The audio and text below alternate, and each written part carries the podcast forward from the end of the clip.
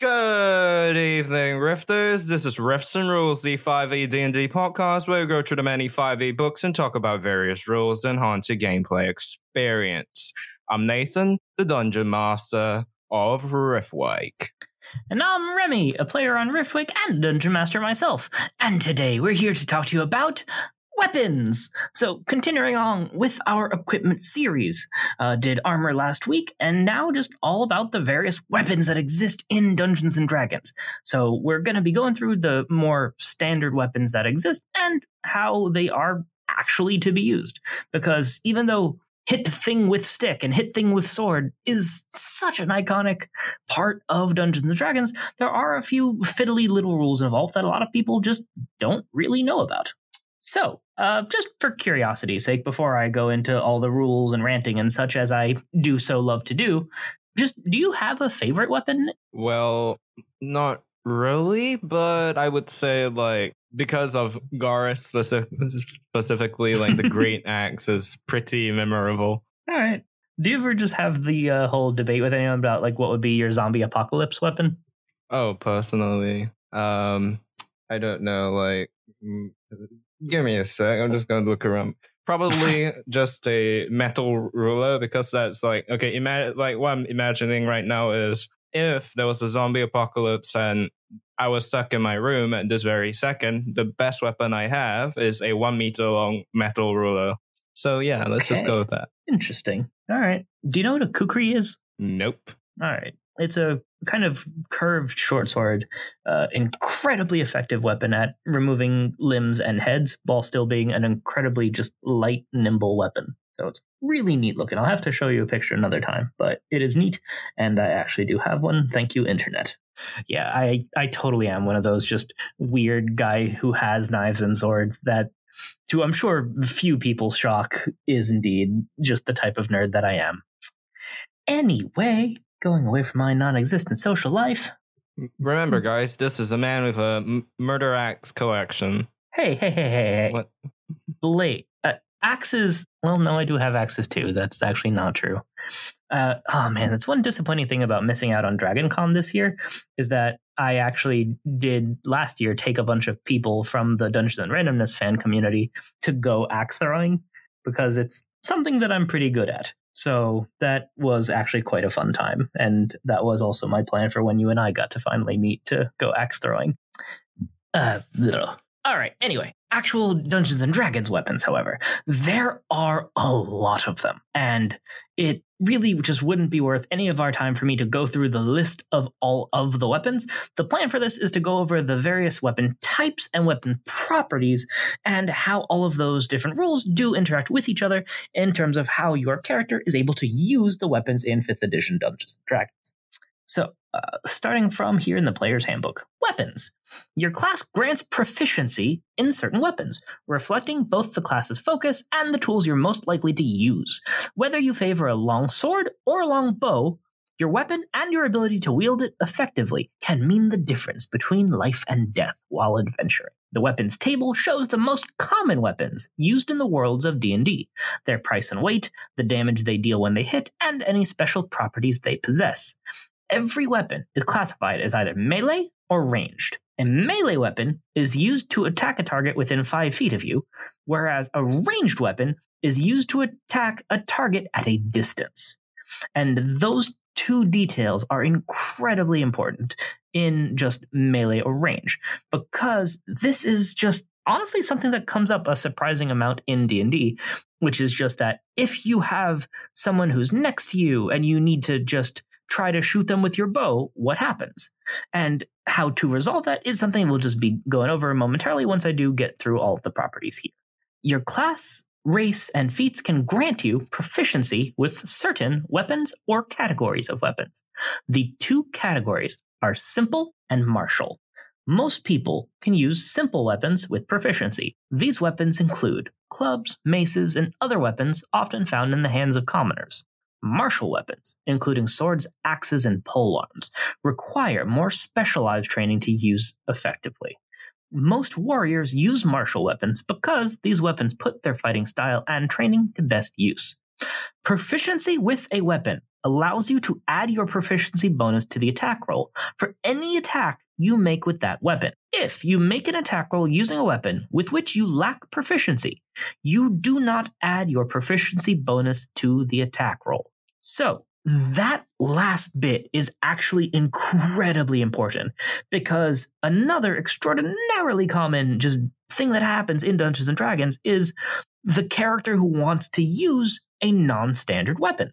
So if you want to have like that wizard who has a sword but they have no sword proficiencies, then what happens in that situation? So the answer just is you don't get to add your proficiency bonus. So as a quick reminder, that is the number that represents how good your character is at the things that they are trained with, proficient with. And that goes from two at first level up to six way later on. So the accuracy of attacks in Dungeons and Dragons is designed to be relatively consistent throughout the game.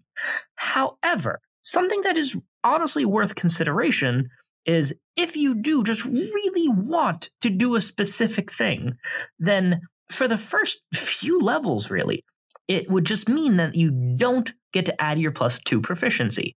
But if you happen to roll really well or just use point buy to really pump up you know your starting mm, your main stat of your character.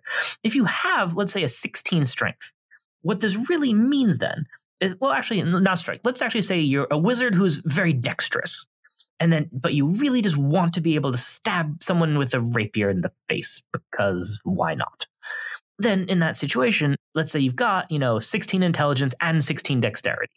Then that would mean that instead of it being a plus five, you know, plus three for the 16 dex, then plus two proficiency, then they would have just the plus three. So plus three versus plus five to your d20 attack roll honestly isn't that huge a difference. And if you're in a higher magic world that has, you know, plus one, plus two magic items accessible, then that could even be more mitigated relatively easily. There's definitely way more difference if you are way higher level in the game. But by that point, there are ways to gain proficiency that would make that just completely irrelevant by that point. So if you want to start a character with a non-standard weapon, you can because it's re- it's just a plus two for the first like four levels. Because I think it's only when you get to level five that your proficiency bonus goes up to plus three. And at fourth level is also where you'd get a feat, which is one of the ways to gain weapon proficiencies. So there's a lot of people that just think it is impossible to wield a weapon that you are not proficient with, or it is disadvantage if you are using a weapon you're not proficient with, which would suck. But it's actually not that bad. It's just not adding that proficiency bonus. So now let's move on to the weapon's properties. Many weapons have special properties related to their use, as shown in the weapons table. Ammunition. You can use a weapon that has the ammunition property to make a ranged attack, only if you have ammunition to fire from the weapon. Each time you attack with the weapon, you expend one piece of ammunition.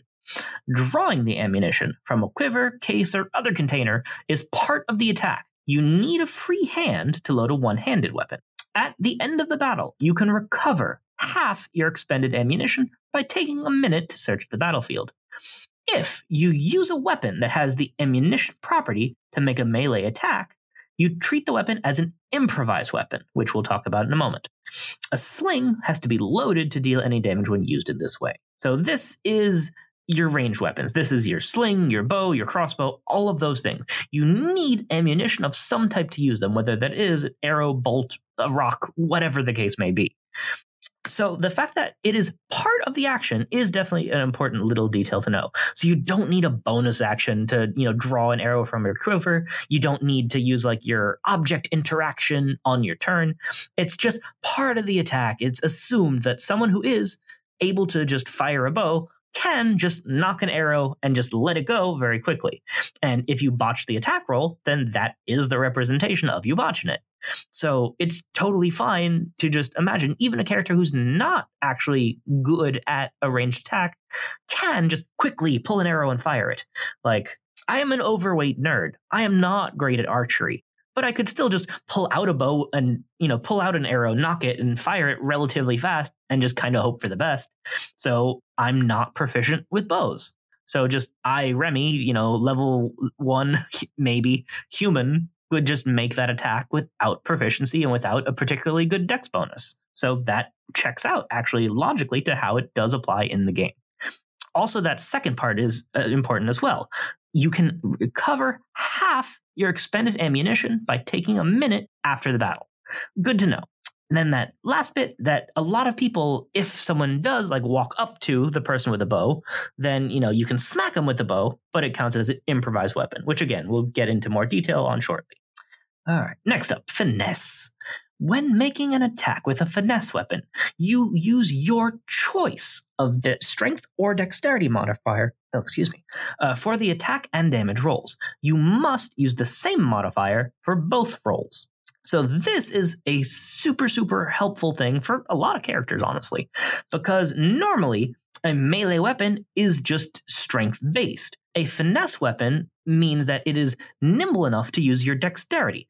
So this is specifically the type of weapon that, you know, a monk, if they didn't have their martial arts ability, might want to use. This is what a rogue will want to use. So this is things like a dagger, a rapier, the things that are just very nimble to be used and therefore is able to be used to make the attack with dexterity. Next up, heavy. Creatures that are small or tiny have disadvantage on attacks with heavy weapons. A heavy weapon's size and bulk make it too large for a small or tiny creature to use effectively.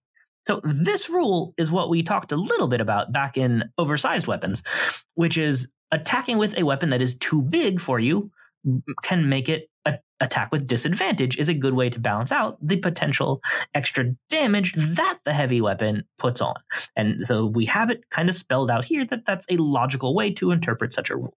Next up, we have the opposite version light. A light weapon is small and easy to handle, making it ideal for use when fighting with two weapons. Uh, see the rules for two weapon fighting in Chapter 9. That's not so helpful. So I'm actually going to tangent a little bit to actually talk about two weapon fighting now, because that's another one of those kind of misunderstood rules that's really quite important nonetheless. So, two weapon fighting when you take the attack action and attack with a light melee weapon that you're holding in one hand, you can use a bonus action to attack with a different light melee weapon that you're holding in the other hand. You don't add your ability modifier to the damage of the bonus attack unless that modifier is negative. If either weapon has the thrown property, which again we'll get to in a moment, you can throw the weapon instead of making a melee attack with it. So, this is something that all characters are able to do.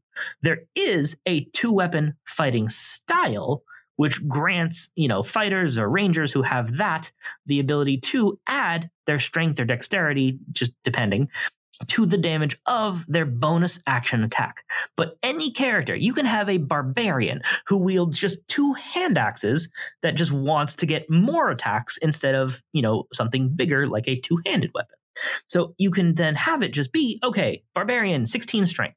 So that would be uh, plus three and then plus two proficiency. So plus five to the attack roll in the d20. Crap, you miss that sucks. Normally, at low levels, that would just be the end of your turn.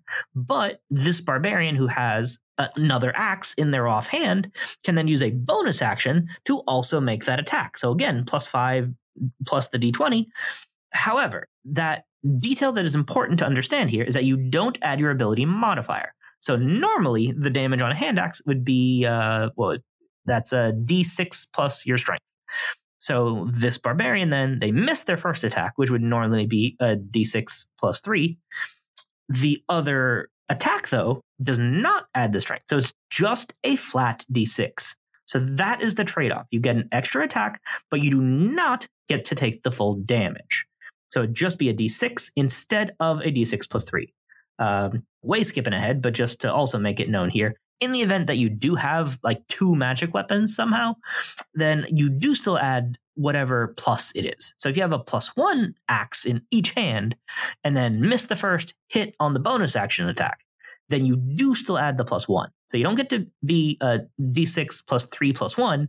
You just do that d6 plus one for the magic weapon. Anyway, that was a tangent. Going back uh, to the property side of things, loading. Because of the time required to load this weapon, you can fire only one piece of ammunition from it when you use an action, bonus action, or reaction to fire it regardless of the number of attacks you can normally make. So this is most specifically applied to crossbows. Crossbows normally take time to load, hence the existence of this property. The intention is that a crossbow will generally do a little bit more damage than a bow. So you are not able to use extra attack if you have a crossbow. So if you have like a level 5 fighter, normally they would get two attacks. But if a fighter is far away and trying to fire a crossbow, they would not be able to use their extra attack because of this loading property. And one very important detail to know about that that is a big restriction on, you know, fighters and just anyone who has extra attack. But there is a feat crossbow expert that we I think actually briefly mentioned in the firearms episode come to think of it but uh, that feat does get rid of the loading property which makes it accessible and just is a really good feat in general I'm pretty sure I've ranted about that one a number of times anyway next up range a weapon that can be used to make a ranged attack has a range shown in parentheses after the ammunition or thrown property the range lists two numbers the first is the weapon's normal range in feet, and the second indicates the weapon's long range. When attacking a target beyond normal range, you have disadvantage on the attack roll. You can't attack a target beyond the weapon's long range. Another very important thing how far away can you attack something? So I'll stick with the longbow for this example. So that has 150, parenthesis, 600. So you can attack normally easily within 150 feet and you just roll your normal attack roll. But if you roll from 151 to 600 feet, you're able to make the shot, but it's a lot harder. You know, they've got a little more time to dodge or see it coming, or it just has lost some power along the way. So you're attacking with disadvantage. And if you're trying to shoot farther than 600 feet away, then you just can't because the arrow just doesn't have enough force going that far to even really hurt anything. Like it would have trouble even just st- well, no, it's still stuck in the ground at that point, but it wouldn't really stick in any significant amount of armor. It wouldn't. It just doesn't have the force to hurt anymore past the long range. So that makes sense. Next up, reach. This weapon adds 5 feet to your reach when you attack with it, as well as when determining your reach for opportunity attacks with it. So this is nifty, and this is mostly for spears, pole, well, not spear, spear, but for pole arms. So pole arms will give you the extra reach, which means that instead of someone triggering an opportunity attack when they walk away from five feet of you next to you, if you have a pole arm, you're able to make the opportunity attack if they just move away from you within 10 foot of your character. So having that just extra reach to your weapon can be quite a significant advantage for the sake of opportunity attacks to just defend an area or a doorway. It helps. Special. A weapon with the special property has unusual rules governing its use explained in the weapon's description. Not the most helpful description there. Anyway, thrown. If a weapon has the thrown property, you can throw the weapon to make a ranged attack. If the weapon is a melee weapon, use the same ability modifier for that attack roll and damage roll that you would use for a melee attack with a weapon. For example, if you throw a hand axe, you use your strength. But if you throw a dagger, you can use your strength or your dexterity, since the dagger has the finesse property. Two handed. This weapon requires two hands when you attack with it. This property is relevant only when you attack with the weapon, not when you simply hold it oddly enough, this one comes up more than I would have expected it to as well. So if you have a character with a great sword, they don't have to drop the sword if they want to just like pull out a healing potion or something like that. They can just hold the sword in one hand if they need to just grab something. They don't, yeah, but to attack with the weapon, you do need to have both hands on it to be able to swing it with the rep- requisite force.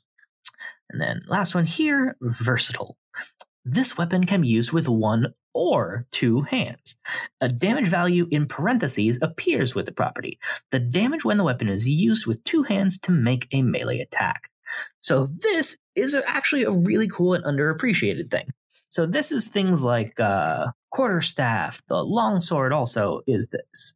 So a longsword, if you just slash with one hand, will do 1d8 slashing damage. But if you use both hands on a longsword, then you can get more force with the swing, which could obviously makes sense. So then it will do a d10 instead of a d8. So this is one of those details that does just live up to the name. It makes a weapon more versatile. So if you have a weapon with this property, you can have the type of you know fighter who has you know longsword and shield and then in the event they just want to do that extra bit of damage then they can just like drop their shield have the sword in two hands and just swing for that extra potential bit of damage so it's just a kind of cool useful detail on the weapon that does allow the character to do kind of more with it improvised weapons another one that really comes up a lot and is probably actually one of the more misunderstood details of how it works. Sometimes characters don't have their weapons and have to attack with whatever is at hand. An improvised weapon includes any object you can wield in one or two hands, such as broken glass, a table leg, a frying pan. Hmm, somebody's a Tangled fan. A wagon wheel, or a dead goblin? That's a weird example to use there. I didn't remember that one there. Anyway, uh, often, an improvised weapon is similar to an actual weapon and can be treated as such. For example, a table leg is akin to a club. At the DM's option, a character proficient with a weapon can use a similar object as if it were that weapon and use his or her proficiency bonus. An object that bears no resemblance to a weapon deals 1d4 damage. The DM assigns a damage type appropriate to the object if a character uses a ranged weapon to make a melee attack or throws a melee weapon that does not have the thrown property, it also deals a d4 damage. An improvised thrown weapon has a normal range of 20 feet and a long range of 60 feet. So there was actually quite a lot in there. The most important being, of course, just that if you are just in like a bar brawl and you just grab stuff and use it in a fight, then you just have the option at DM discretion, which is an important detail to remember, to just, okay, if I do just break a table leg off, then a table leg, well, actually, table leg could be pretty big. So I would say that might even be a great club. While you might say that if you just have like a beer bottle, you might just treat that as a club. Well, yeah, or a mug, I should say, not a bottle necessarily, because D and D. Anyway, also, just the improvised damage is another just important detail to know. So, a d4 damage, and that's it, which is odd because that takes no consideration for the size or weight of the object. But it does mention that the DM will assign an appropriate damage type. So if it's sharp, it's you know slashing or piercing. You know if it's blunt, then bludgeoning. That that part makes sense. But the fact that it's always a d4 instead of just something assigned by the DM for the size or weight of the object is kind of weird. So that is actually one of the rules that I, I rather seriously disagree with. Hmm? Like I, I want to imagine that a imagine like a giant picks up a, a, a house or something and then hits you with it. It's just like one d four. Yeah. That that's ridiculous. I, I am not proficient in house, unfortunately. However, that relates to Another incredibly useful feat is actually something called Tavern Brawler for that exact kind of analogy of the bar fight, which is, as far as I'm aware at least, the only way to gain proficiency with improvised weapons. Maybe there's some subclass that grants it, but none that actually comes to mind. But that feat does give you proficiency with any improvised weapon, which is interesting, but still doesn't actually change the damage. Like that feat does also make it so that you're able to punch better, a d4 instead of just one, but it doesn't actually do anything to boost the damage of improvised objects. By rules as written, improvised objects are just always a d4, which is dumb. Don't don't do that. Make more logical rules. So focus more on the compare it to a normal weapon angle and ignore that it's always a d4 because, again, dumb. All right, next up silvered weapons. Some monsters that have immunity or resistance to non magical weapons are susceptible to silver weapons, so cautious adventurers invest extra coin to plate their weapons with silver. You can silver a single weapon or 10 pieces of ammunition for 100 gold. This cost represents not only the price of the silver, but the time and expertise needed to add silver to the weapon without making it less effective. Weirdly enough, this does not come up as often as I feel it ought to. Werewolves are well known to be just a classic creature used in D&D. There's a lot of undead that might have that kind of vulnerability, but I just don't see silver weapons get used really nearly often enough because a hundred gold for an adventurer isn't really that much if you've been like playing for a long period of time or starting a higher level. And yet, I really just don't see that as often as I feel you ought to, which is just of interest to me. So, next up, you've got special weapons. Lance. You have disadvantage when you use a lance to attack a target within five feet of you. Also, a lance requires two hands to wield when you aren't mounted. So the lance is very much designed around mounted combat, and honestly, that's probably just going to have to be an episode in its own right at some point in the future. So I'm just going to kind of leave that one there for now. Net. A large or smaller creature hit by a net is restrained until it is freed. A net has no effect on creatures that are formless or creatures that are huge or larger.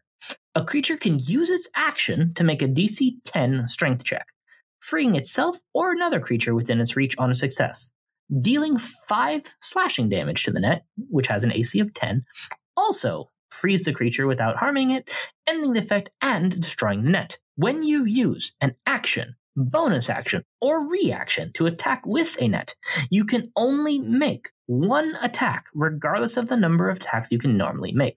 So again, much like the loading property, a net is just really not a nimble object to attack with, so you are only able to make one attack even if you do have extra attack. Now then, net also has another important detail that is worth talking about, which is its range, because they do not spell this out, which is dumb. A net's range is 5 slash 15 which means you can only throw it at someone next to you or someone up to 15 feet away with disadvantage. The problem comes with another important detail of ranged combat, which is if you try attacking a character next to you with a ranged weapon, you have disadvantage on the attack roll. So, this is a very, very important detail for all ranged weapons to be aware of. If you have a bow and you try to shoot someone next to you, you have disadvantage.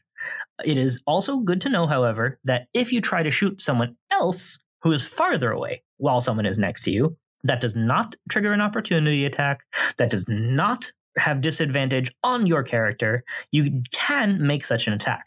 It is only when you try to shoot someone who is next to you that you have disadvantage on the roll. And the reason that that is especially relevant with a net is that the range is basically lying to you. So uh, at five feet, in theory, you would not have disadvantage uh, just based on the normal rules. But because it is someone next to you, you have disadvantage. And if you throw it at someone farther away, you have disadvantage. So the net result, teehee, is that you always have disadvantage using a net unless you have advantage from something, which will merely cancel it out to a normal attack roll. But generally speaking, you always have disadvantage attacking with a net, which is honestly one of the reasons that I don't know that I've ever actually seen a player character ever actually want to use a net because they're just not really usable in any kind of practical way. So that's actually it in terms of the rules as written in regards to weapons. So there is, however, one very important detail that I want to bring up. So it was mentioned that at the very start, it said that these are the most common weapons in the worlds of D&D. So that implies a lot of DM creativity is available. It implies that other things can exist.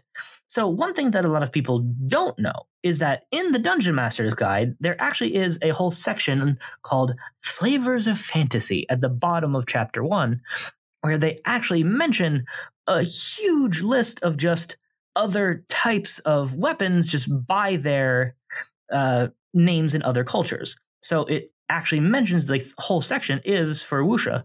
So they have like the Chinese or Japanese names for a lot of the different weapons. So it mentions, you know, that you can have a tonfa instead of a club, that you can have a tanto instead of a dagger, that you can have shuriken instead of darts. So if you really just want to have a character that just you know has shuriken instead of darts as a monk you can totally lean more into that kind of ninja side of things. If you want to have you know a naginata instead of a glaive. And it just has this massive massive list of weapons just by their alternate names. If you want to have a character who uses a katana which is probably the most common version of this that i have certainly seen then that is equivalent to the longsword. And no we are not going to get into any kind of katana versus longsword debate they are just both good swords. So, that being said, there are huge lists of weapons that exist in the worlds of Dungeons and Dragons. There are ways to use other things that aren't in what is listed, as long as the player and DM are on the same page in terms of what they want to use, then any character can swing any weapon if that is what they want to do. Thanks for listening to this episode of Riffs and Rules please leave us a review and give us five stars on iTunes. Also, support us on Patreon at patreon.com slash podcast. Tier stars loves a dollar, and even that much really helps us out. Supporters get benefits such as behind the scenes content, early access to episodes, access to the Patreon Discord where we will chat with the cast, and even a shout out on the show. Find us on social media on Twitter at Riffwake Podcast, on Facebook at Riffwake, and on Reddit on the subreddit r slash Riffwake Podcast. And now send us an email, riffsandrules at gmail.com. That's riffs and rules at gmail.com. Thanks for listening. Bye. Howdy, folks. Remy again. Unfortunately, this is one of those very much hated situations where I done fucked up. Uh, in the episode, I mentioned that you're able to attack someone with a ranged weapon even if you have an enemy next to you, as long as you're not attacking them. That was wrong.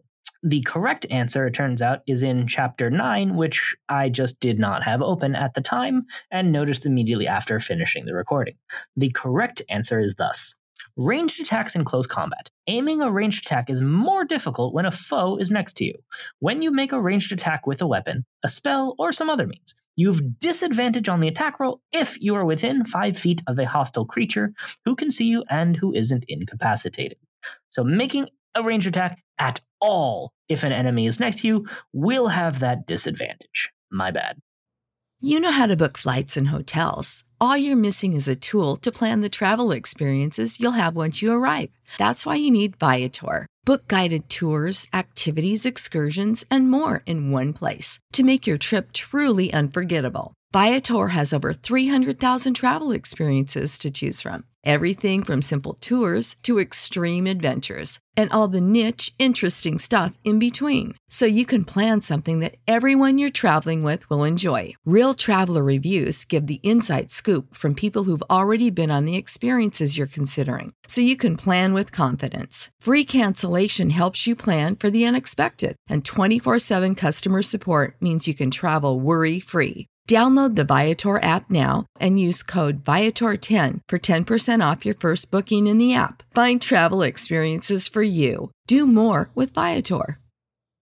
When you need mealtime inspiration, it's worth shopping Kroger, where you'll find over 30,000 mouthwatering choices that excite your inner foodie. And no matter what tasty choice you make, you'll enjoy our everyday low prices, plus extra ways to save, like digital coupons worth over $600 each week. You can also save up to $1 off per gallon at the pump with fuel points. More savings and more inspiring flavors make shopping Kroger worth it every time. Kroger, fresh for everyone. Fuel restrictions apply.